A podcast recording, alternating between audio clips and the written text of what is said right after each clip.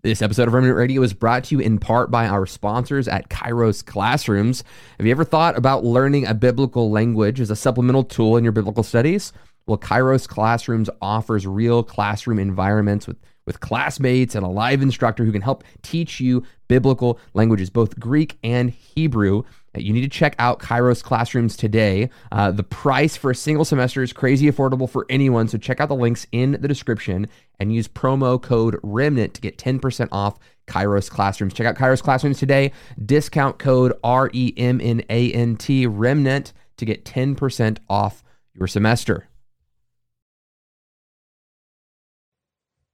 Hey, everybody, welcome to this episode of Remnant Radio. My name is Joshua Lewis, and today we are going to be discussing uh, uh, the experience of God. How do we experience more of God in the midst of worship? It's going to be an exciting episode. You guys stay tuned.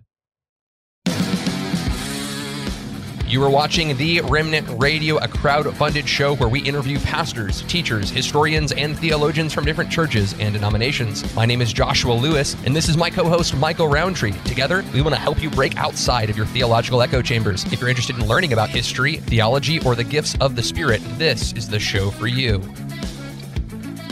Hey guys, as said earlier, uh, today's show is entirely dedicated to experiencing God in the midst of worship. I want to define those terms for some of you who may think I, am saying something that I am not. But before I do that, can I let you know what we're doing today? Today, you're watching Remnant Radio, but today's Wednesday. So we have a show called To Be Continued where we gather together to talk about the gifts of the Spirit and the work of the Spirit. Uh, we, we call it To Be Continued because we believe the gifts have been continued, the manifestations of the Spirit have continued. Uh, so we'll often uh, discuss the charismatic excesses along with the cessationist excesses and, and try to begin to give uh, biblical and theological reasons why uh, we believe and practice the gifts of the Spirit uh, in a way that is both theologically faithful uh, to the text of Scripture and consistent with the practice that we see in scripture when it comes to testing these sort of things, making sure that they're done rightfully and in order. So I hope you enjoy the show. Make sure to like and subscribe as we come out with content like this every single week. But but you'll notice Josh is running solo. There is no Michael Rowntree. There is no Michael Miller. Uh, where are these guys? Well, Michael uh, Miller is on vacation with his wife, and Michael Rowntree went to write this weekend in his family cabin. Uh, and as it is a family cabin, a, a cabin, a bunch of his family members showed up for Memorial Day weekend. They all had fun and fellowshipped, uh, but they also sucked dry the data there from the cabin. So he was unable to participate with us today. But we're with both of them in spirit. Super thankful for both of them. Uh, but as we are talking about the show, I would really encourage you maybe give if you're first time, not a first time watcher. If you're first time watcher, get out of here. Uh, but man, if you've been blessed by the show, uh, you've enjoyed the content that we've produced here, I would encourage that you maybe give on PayPal or Patreon. Uh, we're entirely crowd funded ministry. So if you give on PayPal, it's a one time gift. But if you give on Patreon, it's low as five bucks a month. Uh, it helps us uh, support us month to month to keep producing content just like this. It means a whole lot to us for those of you who already give and for those of you who are considering giving it really helps uh, impact our ministry and keeps us doing the things that we're doing uh, we're doing a Kingdom of the Cults book on Patreon. So if you give on Patreon, you actually get access uh, to a weekly book club where we gather together uh, 1 p.m., read through a chapter each week, and kind of tackle some of these cult groups. The ones that we're doing this week is Jehovah Jehovah's Witnesses. Uh, so we, are about half of that chapter. Uh, but if you're picking up and this is the first time you're joining in, you want to read that whole chapter, you won't have to miss anything at all. Uh, it's going to be a really enjoyable discussion. So look forward to seeing some of you guys there on Saturday. Now, uh, as we dive into this, I also want to remind you of one last thing. It's the last announcement, I promise. Uh, it's the prophetic conference that's coming up here in February. You'll see the website listed there in Oklahoma City. It's actually at Sam Storms Church at Bridgeway. Uh, we're going to have uh, uh, uh, uh, Mark Sharona. We're going to have Jack Deere. We're going to have Sam Storms. We're going to have uh, Kim Maas, Chris Green, and the Remnant Radio crew, myself, Miller, and Rowntree will all be gathering together there in Oklahoma City. They're going to be roundtables discussing the prophetic, and, and we want you there. We want you to ask your questions. You can engage with us. There's a promo code there at the top of your screen that you can check out when you go to the website to pre register. Now, that's it all of that is out of the way. Let's unpack some of those terms. Let's unpack what we're talking about when we say experience and when we say worship. Now, when I say worship, I don't mean praise, right? Here in the West, it, it, seems as if praise and worship are like synonyms. They mean the same thing. Uh, but that's not at all what I mean praise, certainly song, certainly singing, absolutely. But when I say worship, I mean this like lifestyle that we see in Romans that our, our spiritual act of worship is that we give our lives to God. So when I say worship in this sense on this video, I'm talking about the gathering together of God's people on the Lord's day and and living in such a way and practicing their worship in such a way that is glorifying and honoring to God. Uh, so from the, the time that we gather together, our assembling uh, glorifies God. The fact that we're praying together glorifies God. The fact that we're worshiping, that we're, we're praising God in song, uh, it glorifies God. The fact that we're reading His Word, the taking of the elements, baptizing new believers, these are things that magnify and glorify Christ in our midst. So, so we practice these things as a midst of worship.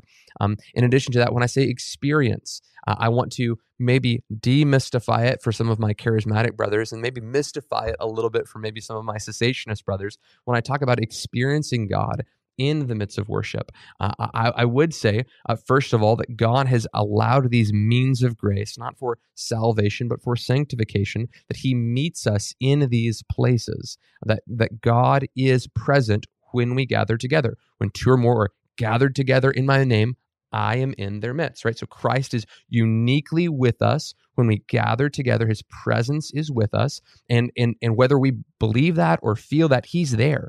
But as we believe that, as we as as we believe that, we can, I believe, begin to feel that and experience that in a physical, tangible way. Uh, again, I think we see this throughout the Bible as it talks about the presence of God uh, came into that place, where the Spirit of the Lord came upon that prophet, upon that minister. And when it talks about the presence of God in the Old Testament, what is that presence? Well, I do believe there are certain means throughout worship, as we're practicing worship, that God meets us. He's chosen to meet us in these places. So so in one sense I want to demystify this in that I don't talk about experiencing God as as flopping on the floor and, and screaming and wailing, which again, uh, there's an entire video that we've done on Jonathan Edwards on judging revivals and judging those kinds of manifestations.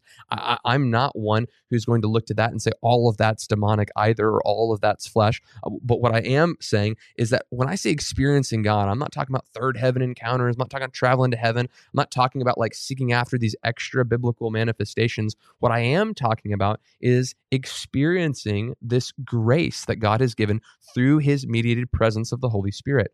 See the holy the as we hear the word, it builds us up, it encourages us, but but that's a grace that, that helps sustain us throughout our week and the Spirit is present ministering that grace to us in a way that I think that we can experience. But before I dive into the theological side of it, I want to kind of give you a story that I think helps articulate uh, what I believe and think about this subject using communion. Uh, I grew up in a charismatic space. Um, in that charismatic space, uh, we had a particular view of communion. That communion was a symbol, a ritualistic symbol at that. We would take it once a quarter. Um, I would stand up on stage often when I would administer communion and I'd pull off my ring and I'd talk about how this ring is a symbol. Um, and when I take it off, I don't become less married. I'm still married. Um, but yet I wouldn't articulate communion like that any longer. I wouldn't say that communion is just a symbol. Though I think it is a symbol, I think it's so much more than that, which we'll get into here in a second. Um, uh, but what was interesting is because of the way that I thought theologically about communion affected the way that I, I practiced communion. And because of the way that I thought about communion and because of the way that I practiced communion, I think it affected my experience of communion. And during the time that I was there, um, uh, I began to think differently about communion. I read Eric Metaxas' book on Luther. There's a lot of conversation about communion in that. Uh, I was reading Mark Dever's Nine Mark. There's a, a, good bit of conversation about the Lord's table there. I was hanging out with Methodists. I was hanging out with other people outside of my denominational tradition and seeing their passion and love and zeal for the Lord's table. And it was something that was quite foreign to me. It was something that was quite odd to me at the time. Now I look back on it and realize that I was the odd one. Uh, in fact, throughout church history, uh, the Lord's table uh, is actually a very, very important thing. The Eucharist is something that the church has always uh, uh, gathered around and loved and adored and, and, and, held as, as kind of like the pinnacle of the service. but but as I'm going through this theological practice, I'm like, okay, theologically, I now disagree. And when we left that church and I, and I stopped being a, a, pastor there at that church and I, and I joined the village, uh, we took communion every single week at the village. So, so I have this theological thought about communion now, and I'm having a habitual practice of communion now as a as a again a reflection of right thinking pr- produces these kinds of right actions, and these right actions actually produce in me an experience. Uh, when we first started going to the village, my wife noticed that you know I would enjoy worship, I would enjoy the preaching of God's word, but when we took the Lord's table, I mean, it, like you could feel the presence come on you as you take the Lord's table, as you drink of the wine, as you take of the bread, as you as you take the body and the blood, and you you consume these things. That there's grace being given, and there's there's a power and a presence of God that is that is manifest in that the Lord's table. And I was experiencing this in such a unique way.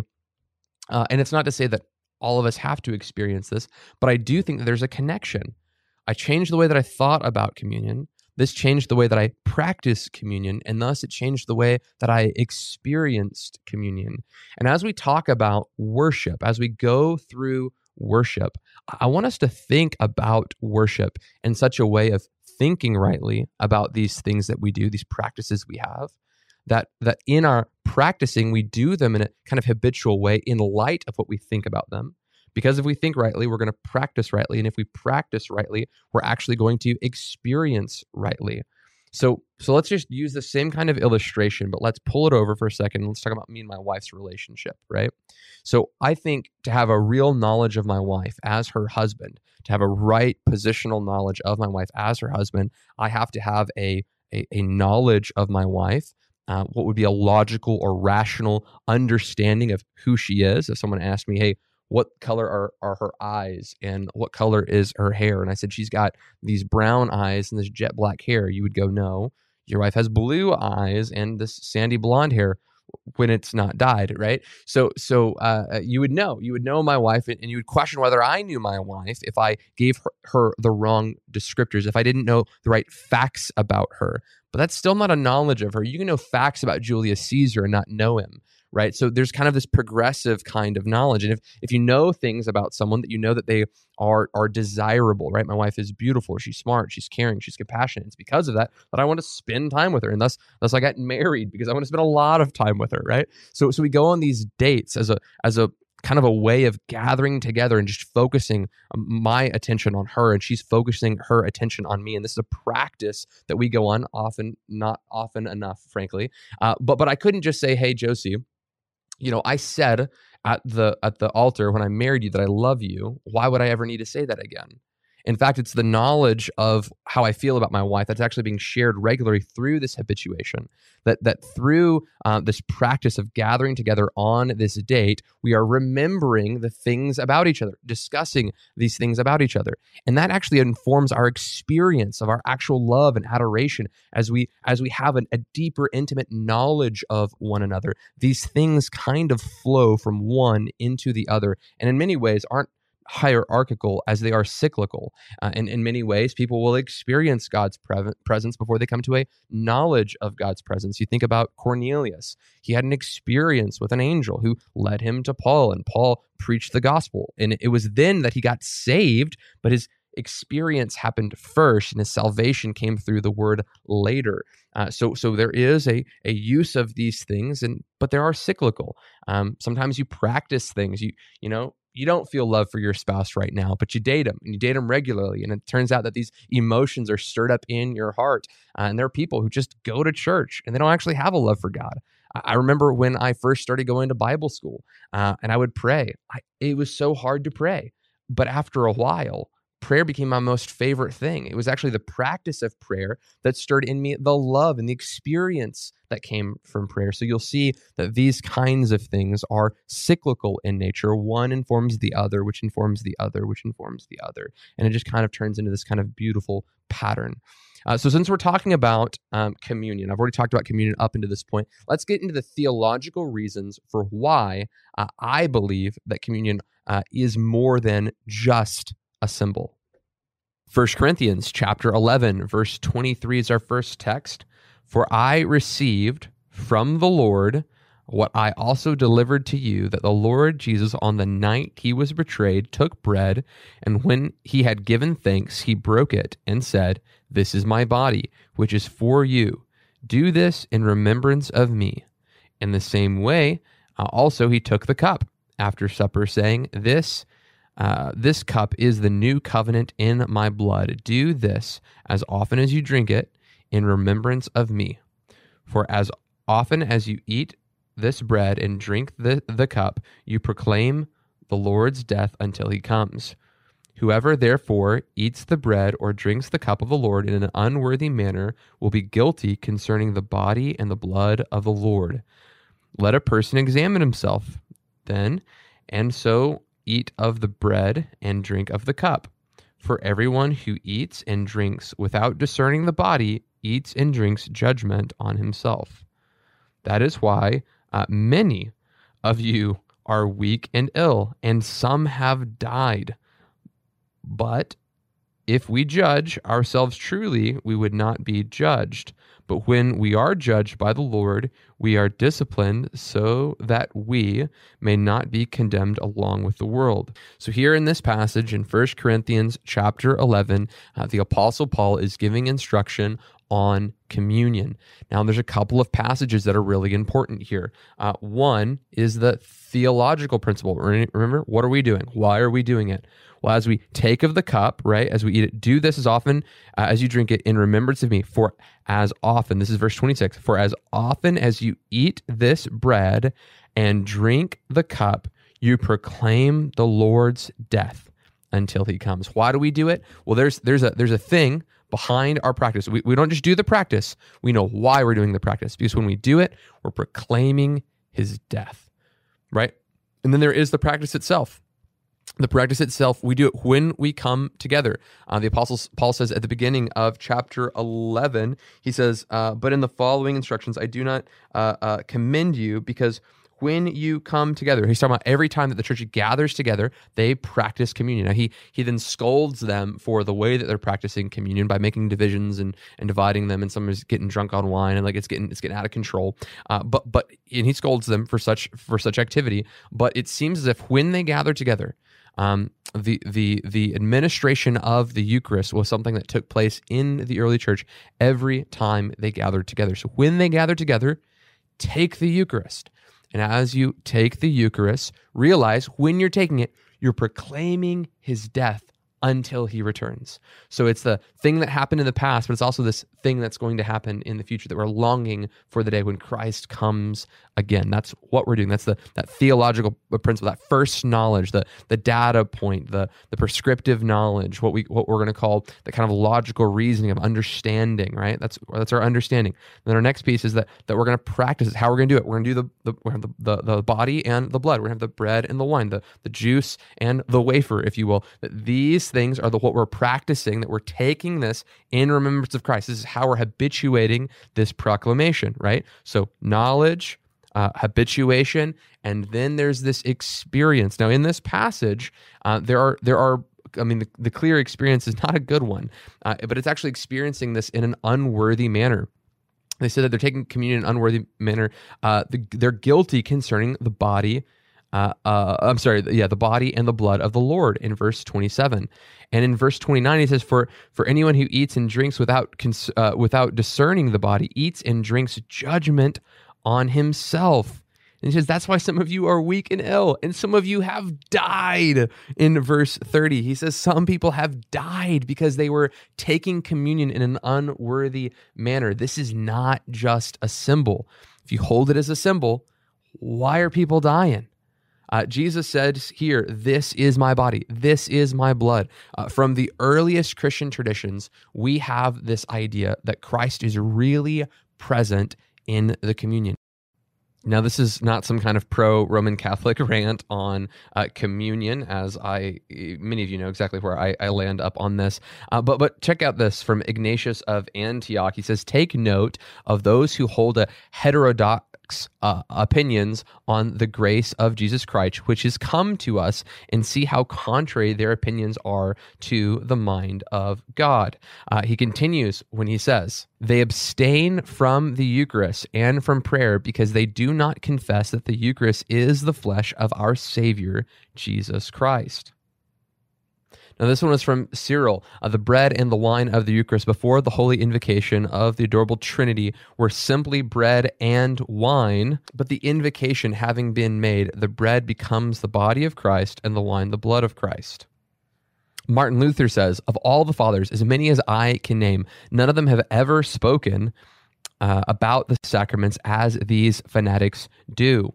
Uh, none of them use such an expression as it is simply bread uh, and wine or Christ's body and blood are not present. Yet this subject is so frequently discussed by them, uh, it is impossible that they should have not at some time have let slip such an expression as it is simply bread or, uh, or not that the body of Christ is physically present or the like. So here, uh, Martin Luther is trying to say, look, uh, the early patristics, uh, all of these church fathers agree unanimously that Christ is present, and not saying, whoa, whoa, whoa, no, no, no, no, this is just bread, this is just wine. He's like, no, there's a real presence, a real mystical union that is taking place. Now, this isn't necessarily the Roman Catholic view. Uh, actually, you'll find that Anglicans, you'll find that Lutherans, you'll find that Eastern Orthodox, and other various traditions, such as Methodists, that come out of the Anglican tradition, uh, you'll see that many of them hold to what would be called a real presence, something that's really mystical. Even the Calvinists would say there's some kind of mystical union that takes place where, where Christ is spiritually present. And, and we, as, uh, as, as, uh, uh as evangelicals today, we realize that Christ is seated in heaven. Uh, all Christians everywhere agree that Christ is seated in heaven, but yet he is mediating this through the power of his spirit. Now, the, the idea that communion is just a symbol is a new Christian practice. Uh, it, it's not historic in back into the patristic era. It's not being uh, traced as a common uh, theological theme throughout history. Uh, but this idea that it's just a symbol, I, would kind of do away with personally. There are many of my Christian brothers who who hold that it's a symbol and they practice it regularly. They, they do it. They, they, they do it in a way that's worthy to the Lord. And I don't mean to, to do uh, kind of a, a, bashing of communion of people who disagree with me. Uh, but, but what I, I would want to say is that I think theologically, um, having a right appropriation of looking at Christ, saying, This is his body and this is his blood. When we take this, he is being mystically united through us through the work of the Spirit in a unique way that he is not at other times. Right? So, so we are his body in one sense, but we're also taking his body in another sense right? We're receiving within ourselves some kind of mystically being united with christ in the midst of communion. There's this this presence this power that's actually there. Now whether whether we whether we feel it or not is is neither here nor there. But i think theologically if we believe it and we practice it we invite ourselves into that place of intimacy of experience. Again using the illustration of prayer when i was in bible school early on i i practiced I had a theology of prayer. He hears me. He, he knows what I need before I pray. I trust him. I begin to practice that prayer. And there wasn't a bunch of love and devotion that stirred up. But as I begin to practice it in light of right theology, I begin to experience not only the answers to my prayers, but a, a tangible presence of God as I begin to pray. Uh, so here, even in communion, what we see is this is his body. This is his blood. He is mystically present in a supernatural and unique way when we take of the cup, when we take of the bread. Uh, so this is a, a beautiful Christian tradition. Uh, but now let's let's move a little bit from the conversation of the Eucharist and let's actually talk about the scriptures. Now, the next one that we have in here, and, and I see all the comments coming in. I'm going to answer questions and comments here uh, here in a second. So if you have questions, go ahead and drop them in the comment section now. I, I want to ask you guys to, to, to write the, the word question or put a Q and then write your question so that I can search for those here in a moment. Uh, but, but the next one that we have on the list is going to be God's word when we're talking about this this worship, one of the central things that is important to worship is the the practice of God's word. For example, uh, First Timothy uh, chapter four verse thirteen tells us that until I come, Paul speaking to Timothy, until I come, devote yourself to the public reading of Scripture, to exhortation and to teaching. So here we see that the Apostle Paul is encouraging Timothy that when he's practicing, when he's when he's practicing church together, when we gather together, that we should use the public reading of Scripture. Certainly, read Scripture on your own, uh, absolutely, but when we gather gather together for worship publicly, devote yourself to the reading, the public reading of God's word, the teaching and the exhortation. That would include the, the, public reading, the explanation, and the application, right? The teaching is explaining the text, and the exhortation would be the applying the text or urging your congregation to, to follow in the light of that text. So, what we see is that God's word is commanded as a practice to be used. But why? Why is it used? Well, in 1 Timothy chapter 3, verse 16, uh, it tells us that it's profitable, right? I'm sorry, 2 Timothy 3:16 says, "But as for you, continue in what you have learned and have uh, this is verse 14, uh, and have been convinced of because you know uh, you know those from who you've learned it and how from infancy uh, you have known the holy scriptures which are able to make you wise for salvation and faith in Christ Jesus. All scripture is God breathed and is useful for teaching, uh, rebuke, correcting, training in righteousness, so that the servant of God may be thoroughly equipped for every good work. Here it says faith in Christ Jesus. This is a knowledge of who Jesus is. How do I know who Christ is? It's the scriptures themselves. And the scriptures allow me to place trust in faith in Jesus. The all sufficient scriptures are sufficient. So when we talk about this first kind of knowledge, when the word of God is given, there's this rational knowledge that it's given and, and for my charismatic brothers who think rationale is somehow at war with the work of the Spirit, let me just remind you that when, I, when I'm saying rationale, I just mean logical. Even the faith in Hebrews, it's the substance, it's the evidence, right? Uh, faith doesn't say check your brain at the door. Spiritual things doesn't say check your brain at the door. In fact, God commands us to love Him with all of our heart, mind, soul, and strength. Okay, sidebar over.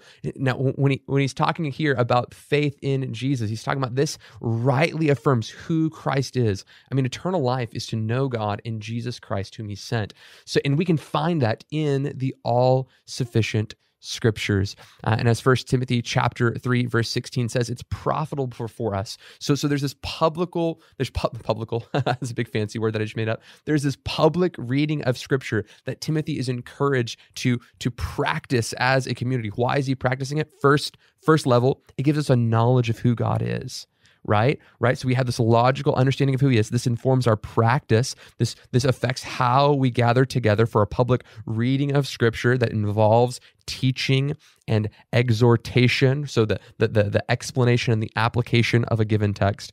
And then following to that it gives us an experience of that word. Now, now this is an odd thing for most people. You would want to experience God in worship. You want to experience God in prayer. And this might be as foreign to you as experiencing God in communion.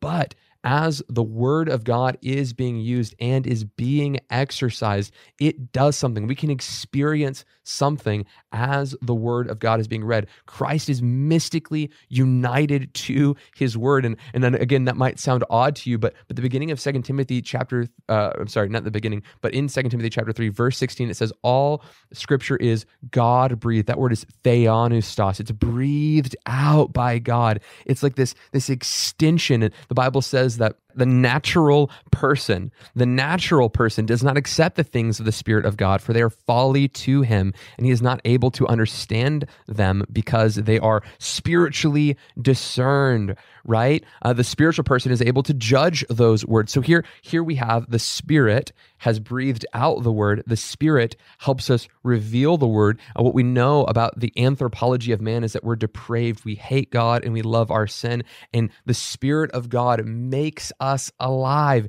He, the Spirit of God regenerates our heart. The, the Spirit of God pulls us from darkness and into light. I could not love God's word. I, I would not love God's word because I could not love God's word. It's the Spirit that has breathed out the word. It's the Spirit who convicts us of God's word. And it's the Spirit who draws us to a knowledge of the truth through God's word. So there is this grace, this power that is present. Uh, uh, uh we, we see in Romans uh, chapter 1, verse 16, I'm not ashamed of the gospel, for it is the power of God unto salvation. The word of God is powerful. The Spirit has been has been connected mystically through the word of God. And we can experience the Spirit as we read the word of God, as we gather together for the public preaching and teaching of God's word. And this actually happens in the scriptures themselves. We see it here in Luke chapter 24, verse 32. They said to each other, this is on the, the road to Emmaus. They're, they're talking, Jesus is explaining to them all of the scriptures, right? He's explaining to them the scriptures, and they said, They said to each other, Did not our hearts burn within us when he talked to us on the road and when he opened to us the scriptures, when he opened up the scriptures? So here in this passage, we have two individuals who were walking on this road Jesus appears, and as he is teaching them the scriptures, the Old Testament scriptures, their hearts begin to burn within them. They experience a conviction of the Holy Spirit. In Acts chapter 2, uh, verse 37, uh, after, after Peter had preached the gospel, after he had gone forward and preached the gospel, going through, uh, uh, the Lord said to my Lord, Sit at my right hand, you have crucified him, calling them to repentance, using the scriptures, both old, well, not both old and new, because the new wasn't there. Uh, you, compelling uh, his audience to be faithful to the Old Testament scriptures and repent. Uh, they say in verse 23 Now, when they heard these things, they were cut to the heart and said to Peter and to the rest of the apostles, Brothers, what shall we do? Now, is this, is this an emotional experience? Well, yeah. Yeah, it's emotional experience. Are we are we to remove emotions from the experience, from the, the presence of God convicting us? No. In fact, if we experience the convicting power of God, if anything, that should be incentive or awareness for us to realize that God is in our midst. So again, I believe there's a theological principle to understanding there's a there's a, a practice in a habituation in practicing and then there's an experience that often flows from that. And I, and I hope that as you go through here, you, you're not hearing me say that every time you take communion, you should feel the tangible, manifest presence of God, or you're not Christian, or, or every time that you hear God's word being spoken, that, that you should feel the tangible presence of God, or, or you're not Christian, uh, or, or, that you're to, to gauge your spiritual experience against someone else's. But no, I, I just want to want to encourage you that you can be invited into this kind of communion with God. You can be invited as you worship, as you gather together on the Lord's day. Why do you gather? You're gathering to be with God on the Lord's day to receive the grace that He lavishly gives to His children. We're receiving these beautiful gifts in which He's passed down to us. We receive His word, we receive His fellowship, we receive His communion through the sacraments. We have received these beautiful, beautiful gifts that He has come to give us. And when we gather together, we can actually experience this. Now for the next one let the word of Christ dwell in you richly, teaching and admonishing one another in all wisdom, singing psalms and hymns and spiritual songs with thanksgiving in your hearts to God. So here we have a couple, right? Uh, you actually have uh, one, let the word of Christ dwell in you, teaching. So here's that again that principle, that knowledge of God. There's the practice among when you gather together, uh, all together, teaching one another, right? Uh, not just teaching yourself, not just teaching your children, but teaching the one another. So there's this gathering aspect of praise that takes place, uh, teaching one another in psalms, hymns, and spiritual songs, right? Uh, and we see this in Psalm chapter 23, verse 3 Yet you are holy, enthroned on the praise of Israel. God inhabits the praises of his people. Uh, if you think about the Old Testament and the system of worship, uh, when they put together the temple for worship, uh, the Bible says that the that the Spirit fell so mightily in this place. It was like a glory cloud that no one could stand in God's presence, that this this cloud filled that space. And the same thing happened when uh, uh, not Samuel, when Saul inaugurated the temple, when he put the temple together. Uh, uh not Saul, uh, uh, David's son, Solomon. when Solomon inaugurates the temple, there's a glory that fills the temple in, in such a way that the, the priest cannot stand in the presence of the Lord. Next, we see in Leviticus chapter 9, verses 24, that fire came out from the presence of the Lord. Uh, so, fire came out uh, from before the Lord and consumed the burnt offering uh, uh, and the pieces of the fat on the altar.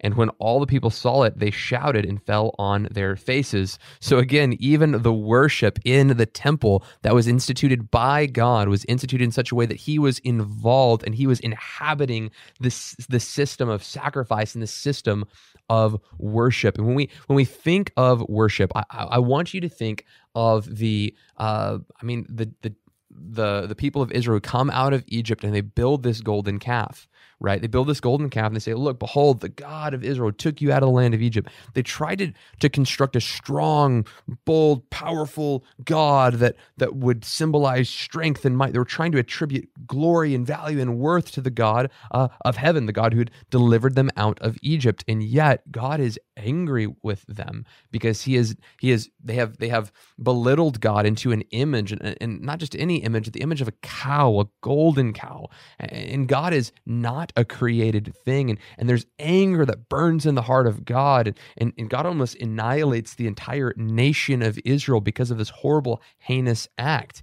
Uh, so, so this tells us about worship, and it actually informs us from the passage that we have already read, where where he says, uh, uh, "Let the word of Christ dwell in you richly, singing to one another in psalms, hymns, and spiritual songs." Like the word of Christ is what what we say back to God when we worship, when we praise, what we're doing is we're we're learning from God, right? Again, there's that learning piece. We're practicing it. We're praising him and he inhabits that praise, but he doesn't just inhabit any praise. He in- inhabits praise that is rightly worshiping him. And this is a very important thing. Uh, it's it's not uh, when we when we look at the word, it's easy. That's God's. This is it right here. This is the Bible, right? This is it. When we look at communion, it's pretty easy. Everyone gets it. Bread, juice, we got it. That's that's communion. This is the Bible. No one really debates on the elements of it, but on worship, this is or praise for that matter, we do want to debate. We want to debate on well the hard expression of this or this or that. But but here's the thing: it's got to be word centered. It's got to be Bible centered. It's got to be Christ centered. How do we how do we focus on on God in the midst of this and sing to him the things that he has told us about himself. To attribute a false word or a false praise to God is not something that he inhabits, but we have seen as we have looked through the scriptures, both old and new, uh, God does inhabit the praise of his people. I mean, it was Paul uh, uh, was trapped in prison, and as he begins to sing worship songs, they're all set free from their chains. And there's probably a charismatic platitude found somewhere in there. But but but here's the thing: there is power in the praise. There's presence in the praise. There's there's a song in heaven. Uh, there's a song that is sung about the judgment of God and the wrath of God and how He brings justice. Uh, not not angry, beating the, the the child who can't do better wrath, but the just punishment of the wicked sort of wrath. And they sing this praise to God, and glory fills the temple in heaven. So here we have a regular pattern, old and new, of uh, of, of worship that we we learn the knowledge of God, like the word, we learn a knowledge of God. Uh, in communion, we have a knowledge of God. We're proclaiming Christ until He comes. So the word, we're learning about who God is. Worship, we're teaching one another in psalms, hymns, and spiritual songs. We're practicing communion. We're practicing the public reading of Scripture. We're practicing our worship as we gather together through our praise, right? And then we're experiencing God in communion. We're experiencing God in the word and we're experiencing God in uh, our public praise. So, in all of these areas, we are actually encountering the Holy Spirit who's empowering us with his grace and sustaining us with these beautiful gifts from God. We've got another one coming up. For this reason, I bow my knee before the Father, from whom every family in heaven and on earth is named, that according to the riches of his glory, he may grant you to be strengthened with power through his Spirit in your inner being so that Christ may dwell in your hearts through faith that you, being rooted and grounded in love, may have strength to comprehend with all the saints what is the breadth, length, depth, height, and the love of Christ that surpasses knowledge, that you may be filled with all the fullness of God. Now, to him who is able to be to do exceedingly abundantly beyond all that we can ask or think, according to the power of the work, according to the power at work within us, to him be the glory uh, in in in the church and in Christ Jesus throughout all generations, forever and ever. Amen. So, here in this passage, he makes the case that we are going to uh, be rooted and grounded in love, right? That Christ may bear witness in our hearts through faith, right? So, we're going to be rooted and grounded in love, love of Christ, that together with all the saints, that we would know the breadth, length, depth, height of the love of God, that we may be filled with all the fullness of God, right? um, uh, uh, the, to experience a love that surpasses knowledge, Ephesians chapter 3 says. So here we have a love that with the saints, height, breadth, length, depth that the saints, there's something about that saintly gathering that helps us measure out the love of God. We we can't come to a full knowledge of, of who God is, but there are these parts of who God is, who's made himself clearly known through the Holy Scriptures and, and that have been experienced through people. People would say, Hey, he really, really forgives. Look what he's delivered me from. Look what he's freed me to. Another would say, Look what he has he's brought me into, how he's prospered me. Another would say, Look, he has made me rich. Another said, Look, he has made made me poor. One is saying, "Hey, uh, I have been broken and I've been weak, and look what he's he's taught me through this suffering." And another one who's like, "I have been healed and I have conquered, and look what he has he has gone he has done through me." That that that both the the, the poor and the rich and the, and the sick and the well that they have been sitting under the nurturing power of Christ, being led by His Word, being led by His sovereign hand, and in doing so, there are these measurable portions of God's love that he is making himself known. And we're, we're saying, look, his, his love goes all the way here and his love goes all the way here. But then it says that we may know the love of God that surpasses knowledge. It's an experience. Right, so so so so uh, uh, the the apostle, whoever I say the apostle, whoever writes the book of Hebrews, tells us to not neglect, right, to not neglect. Yeah, it's in Hebrews chapter ten.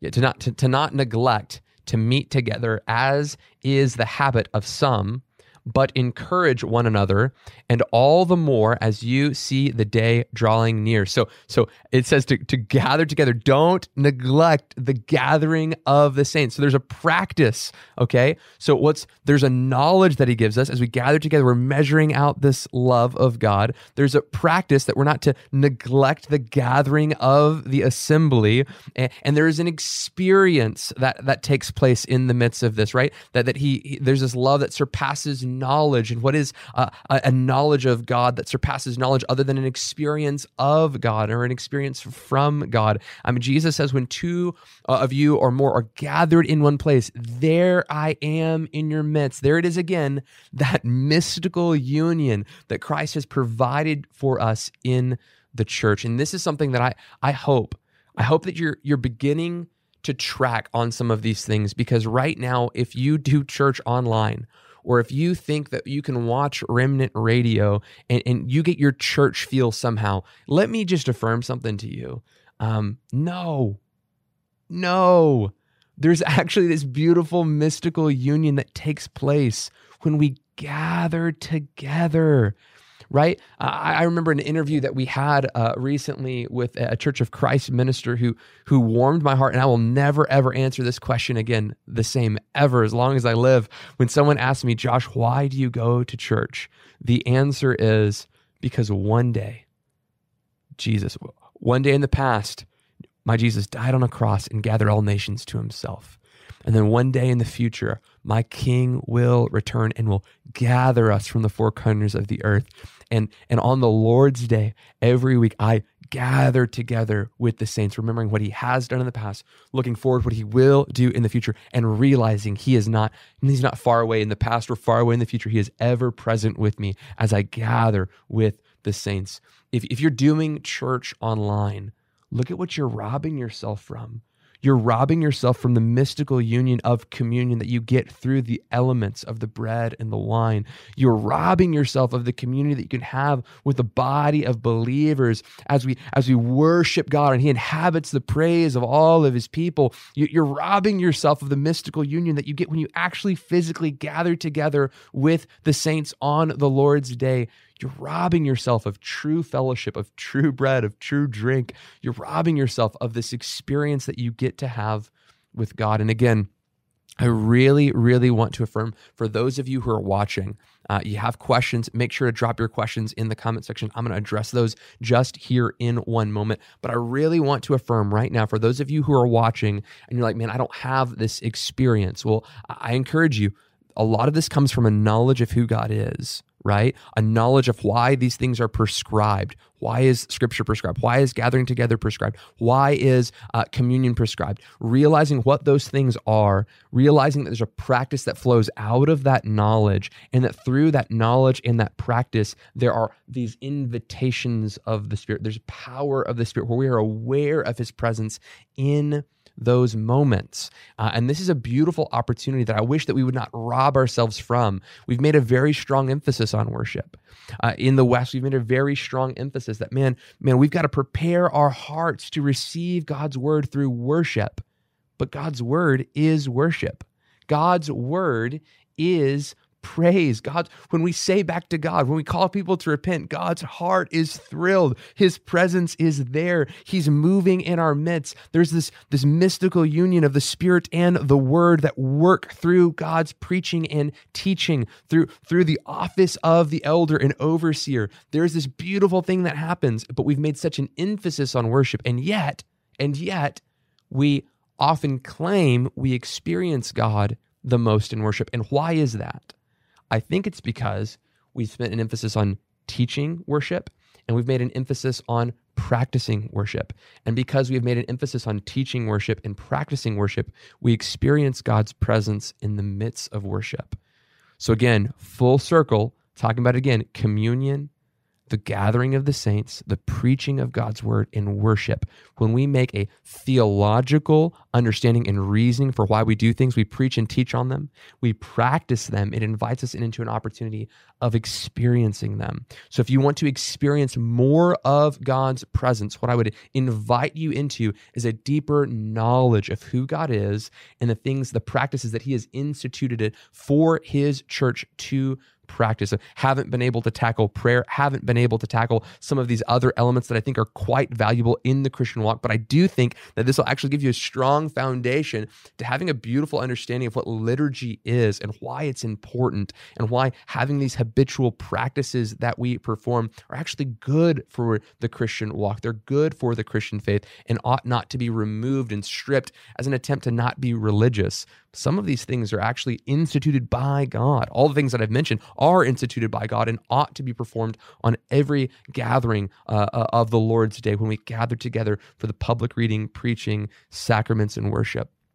Okay, let's dive in to some of these questions. But first, let's just run through some announcements as I read through some of these questions. I, I want to remind you guys uh, that we're entirely crowdfunded. You can give there in Patreon. Also, uh, a great place uh, to connect with us is an upcoming conference. So we here we have the Prophetic Reformation Conference, uh, February 8th through the 12th. Prophetic Reformation OKC.com is where you check out that information. And if you use the promo code Remnant Radio P R O K C, uh, you're going to get a discount, a low discount rate for for being a viewer here at Remnant Radio. Those who are on Patreon, I'm actually going to be releasing the Patreon code. You get like a 10 bucks extra off.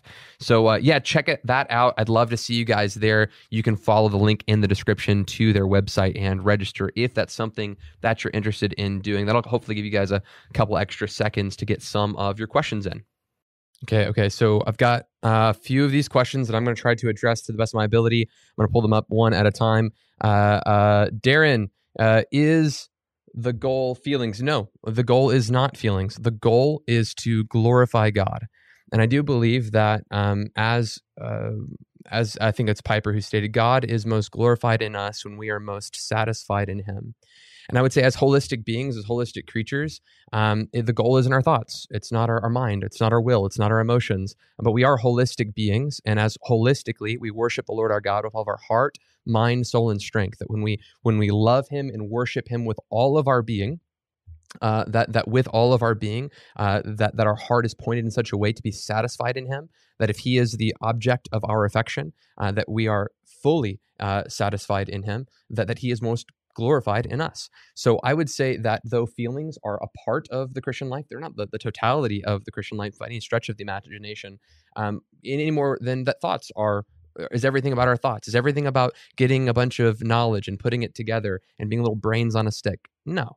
Uh, any more than getting a bunch of knowledge about my wife and knowing the color of her hair and knowing the height and, and knowing all the different details about her would actually be a, a, satisfactory knowledge of my wife. I don't really know her unless I've experienced her. We've we've we've done life together. We've lived together, uh, and those kinds of things. So I would encourage, um, uh, I, I, guess, a broader definition of that.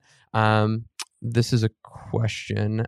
How that I saw in here. There we go. How do you know that your experiences are from God? All these are from Darren. Darren, you, are asking good questions. Yeah, yeah, you got a question mark on yours, so they come up. So, uh, how do you know that your experience is from God? I would say that every, like everything else, right?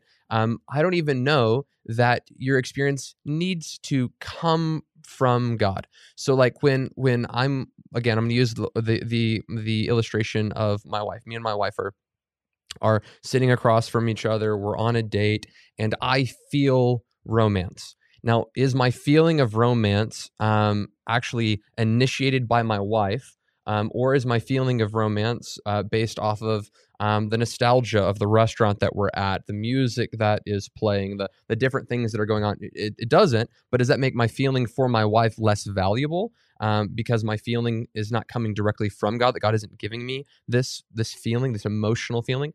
Um, no, uh, so again, uh, I, I, have emotions from God, uh, but again, you might be talking about feelings as in sensations or experiences from the Lord. Uh, in, in, which case, I would just say that the Bible makes a truth claim about the presence of God and the glory of God multiple times uh, in both the Old and New Testament. And these truth claims about God's Spirit is that God's presence was there, God's presence or His Spirit came upon an individual, or or, or everyone felt the presence of God and no one was able to stand. And they might use the word felt. Um, but I would say, again, the sensation of burning, the inability to stand, there was something that happened physiologically at Jesus when walking through uh, a crowded city. The woman with the issue of blood touches his garment and he feels power come out of him. How did he know that that, that, that, feeling was from God? I don't know, but he felt something and he turned around and responded to it.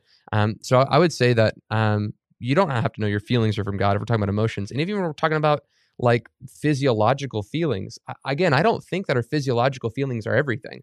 If anything, I would say that our physiological feelings, independent from um, knowledge of God, are actually really dangerous.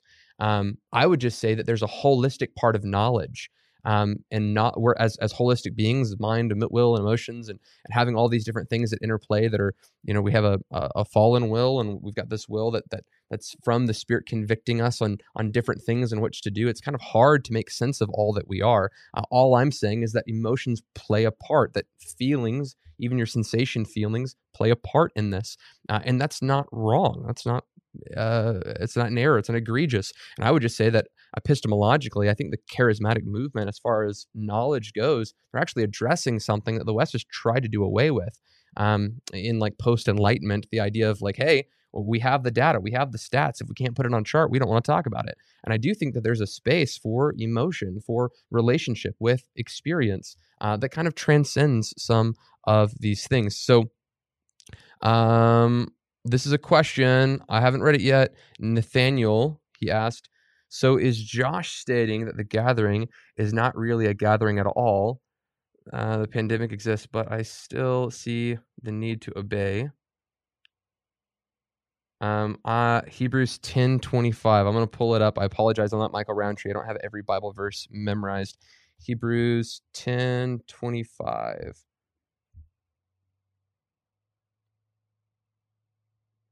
Yeah, that's the one I quoted earlier. Yeah, no, don't don't give it up. Don't give up the gathering. Yep, keep keep gathering. Gather.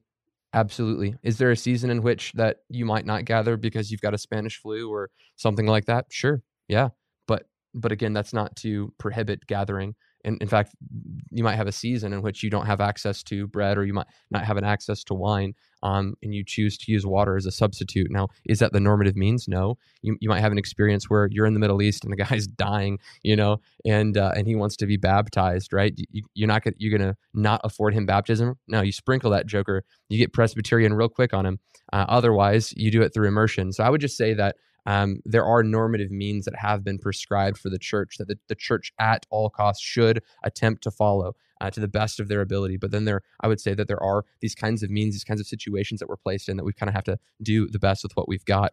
Um, and and there are some situations like in Canada right now, there are pastors who have decided that they're going to gather together in um, absolute rebellion from their state. Um, and frankly, I don't think it's an unrighteous decision. I think they're actually um, standing up well and holding to what the scripture is. They're they're looking at the data um, from from what like is this thing going to infect? This is going to thing going to kill my whole congregation? And they have Costco's that are you know open to full capacity. But if you've got a church that's ten thousand members deep, you can only have ten people in that sanctuary at a time because you're a church. Um, that's a law that you know intentionally discriminates against churches and uh, a lot of these pastors are like nope not doing that we're just going to be in rebellion and some of them are doing time and i say yes and amen go for it way to go because they value that mystical communion and i think that's really uh, really important um so a couple other questions that i saw in here um merit on emotional experience. The goal is not to merit an emotional experience. I agree. The, uh, to Darren's question um, or statement that the goal is not to uh, enter into an emotional experience. I, I, completely agree with that. The goal is to worship God. Actually, David asked a question in here that I wanted to address. Okay. If worship isn't about seeking his presence, then what on earth is it about? And then he quotes Matthew 18, 20, which I believe is the passage where Jesus says, I have two more you gathered, I'm going to be there in your midst. Well, well, David, I'll tell you personally, worship is about saying back to God what he has said about himself. That God has told me who he is, and with a heart of love and adoration and belief and faith of who he is, I'm repeating that back to God, and I'm living my life in light of that. So it's not just a praise song, but it's like literally living my life in a way that's holy and pleasing to the Lord because I love him and I want him to be glorified. I want him to be famous. I want him to be uh, uh, uh, uh the chief end of my affection and my desire and my love. That's the goal. It's not what I get from it because love, uh, according to uh, First Corinthians chapter 13, love is selfless, right? It's not about me, it's about him and I love God so much. But but again, I I do believe that God has, eh, as God is love, that He does reciprocate that, um, God's presence is with us. He does inhabit our praise. God is uh, manifest in the Word, and when we when we gather in communion in these other different means. So so I would push back maybe a little bit against uh, the statement of like clearly this is about experiencing the presence. No, no, no. That's that's not exactly what it's about. Um, but as we um, as we do what we ought to do, as we practice what we ought to practice, so believe rightly and practice rightly, uh, there is a promise of an experience. We can trust God in that. We can believe that His presence is going to show up. But but again, the the pragmatic um, result of something we do and the uh, and the promise of something we do is not necessarily why we do it. Um, that's the response that God that God answers with. So um, I would say that's probably a little bit different. Uh, if there's any more questions, drop them in there with the question. Um, I think that is going to call it a day. Uh, yep, I think that's it. That's all the questions I wrote down in the live chat while that stuff was up uh, that I have got down. Um, are you saying that my questions aren't good? Oh no, no, you're you're talking to David. You're not talking to me. I think your questions are great, Darren. Um, oh wait, I have that clicked, so there are actually way more questions in here. Sorry, guys.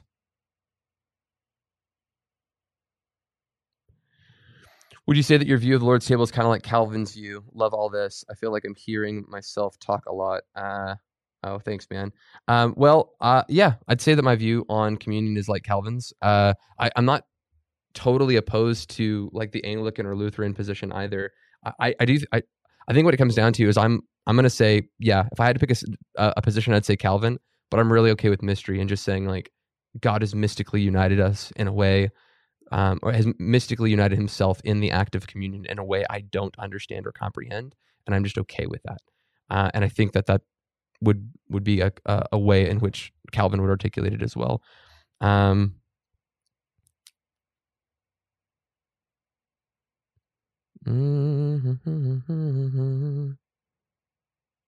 okay, guys, I think I think we're at that spot. I appreciate you guys coming on. I know that I'm wrapping up just a few minutes early, but I ain't got no co-host, so that's kind of what you get. What you get. Uh, if you guys have any other questions, comments, concerns, you know, you can toss them in the comment section. Uh, we I'll be honest, I don't typically get to those. Uh, uh, there's so many that comes in. I think we get thousands of comments every day. It's insane how many comments we get on all of our videos. I mean, right now we're, we're averaging between like 230,000 to like 300,000 views uh, in a given month. So the amount of comments that come in every day, every week are just just so insane. Um, so w- what I'd like or what I'd ask you to do is if it's like a, a, super pertinent question, you can hit me up on Facebook on Messenger. It's a really great way uh, under uh, Remnant Radio. That, that that'd be the best way to kind of contact us in that regard. Um, uh, yeah, that that's that. I, I, really appreciate you guys for the show coming on, listening. Um, like I said before, Tyler crowdfunded. You can give in the links of the description, and we'll see you next Monday. Uh, we're talking to the Bible Answer guy. Uh, we're talking to Matt and Ask Bible Answer guy. He is the not the Bible Answer man. That's Hank Hanegraaff. We're talking to the 10 minute Bible hour, talking to Matt uh, about his experience interviewing and engaging with all these cross denominational groups uh, in his program. It's going to be a really cool episode. So make sure to tune back in with us this Monday at 4 p.m. Central Standard Time. Blessings, guys, and we will see you next time.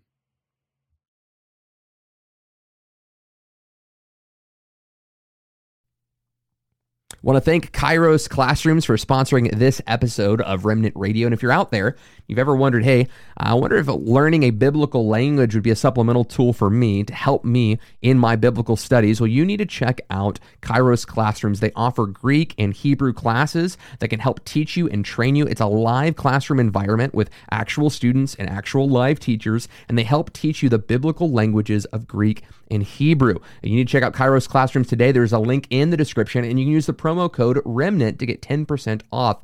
These classes are already crazy affordable, but with the promo code REMNANT, R E M N A N T, you'll get 10% off of Kairos Classroom. So check that out today.